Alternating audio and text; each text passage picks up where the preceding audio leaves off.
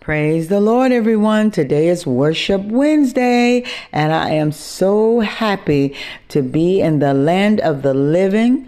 And prayerfully, I have another opportunity to get it right. Amen. You know, today I text someone to just to encourage them, and I wanted to let them know not to allow the enemy to steal their joy, no matter what.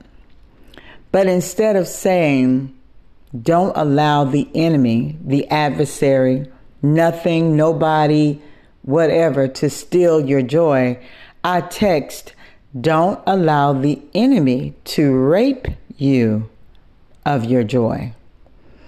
And when I used that word, I was taken aback like, wow, that dropped like a bomb. I said, Lord, why would I use that? You know, um, when, you know, sometimes we like to use uh, settling words, so words that a person is, is most familiar with hearing, something that's more easy to the ears and to the spirit. So that is why we would normally say, don't let the devil steal your joy. But when the spirit dropped within me to say, don't allow the enemy to rape you of your joy. I went back and I and I said, let me let me take a look a closer look at this. And what he was saying, even though that term, that term, that word was harsh, and to to a lot of us ladies, we may have even experienced that, you know, in one form or another.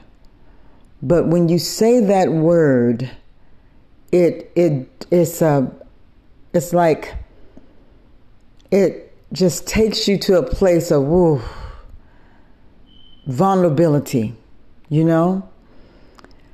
But that's how the world is. This world is a hostile environment. And it doesn't care anymore about saying things to make us feel warm and fuzzy inside. The world is raw. The world is devious, is demented. That means it's doing whatever those that are in the world, they're doing whatever they want to do. They're not being concerned about how it affects their neighbor. No. If they want to steal, they're going to steal. They want to kill, they're going to kill. You know, if they want to gossip, they're going to gossip. If they want to take advantage or rape someone, that's what they're going to do because that's what the prince of this atmosphere condones. Under that umbrella, anything and everything goes. But when God placed that in my spirit, I'm like, wow. I went ahead and I texted. I did say it. But when I texted, I said, you know what God is saying? Don't allow anyone to force, compel, or cause you to submit to their foolishness. Fight your way out of there if you have to, baby.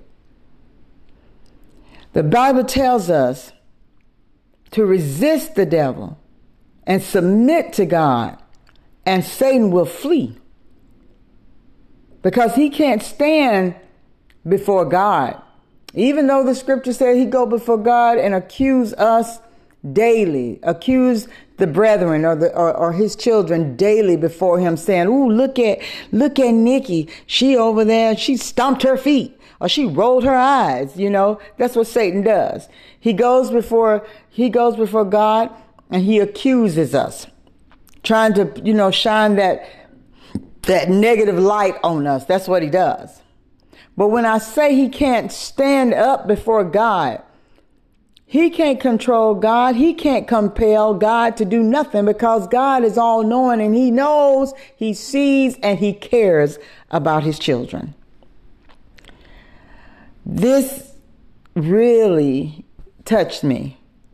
That word alone. Don't allow the adversary in whatever shape, form, or fashion that it appears to you. Don't allow the adversary to rape you of your joy. Don't allow it. I pray that this word has been thought thought provoking and and uh, beneficial. Because if you if you can't hear it in my voice, I it's all in me. I can recognize that. I feel him. So let us seek peace and pursue it at all costs. Don't allow the adversary in any shape, form, or fashion rape us of our joy. I pray that you all have a peaceful and prosperous day. Until next time, stay blessed.